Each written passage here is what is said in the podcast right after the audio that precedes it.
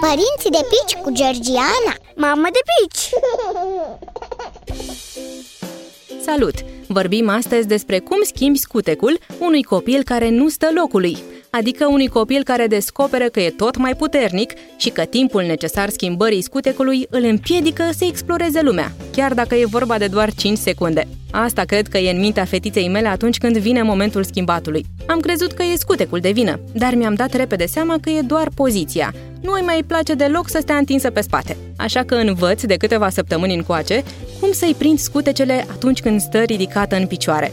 Nu insinuez că schimbarea scutecului ar fi inginerie spațială, dar crede-mă că poate fi destul de solicitant atunci când copilul devine tot mai activ și mai energic. Iar când te gândești că faci asta de câteva ori pe zi, devine destul de obositor. Deși am ajuns într-o perioadă în care schimbarea scutecului e mai dificilă, încerc să fac momentul cât mai plăcut. În primul rând, vreau să-i arăt fetiței mele că o respect, astfel că nu o iau pe sus când e vremea să o schimb. Chiar dacă nu sunt sigură că mă înțelege, îi spun înainte ce vreau și ce urmează să fac. Nu o întrerup din activitatea ei și o las chiar să se joace în timp ce o schimb, dacă e posibil. Poți chiar să transformi momentul într-un adevărat spectacol, făcând fețe caragioase sau cântându-i. Dacă vrei, poți chiar să convoci jucăriile la o schimbare de scutece, rugându-l chiar pe cel mic să te ajute. Pe scurt, ai nevoie de multă răbdare și imaginație atunci când copilul începe să se opună schimbării scutecelor.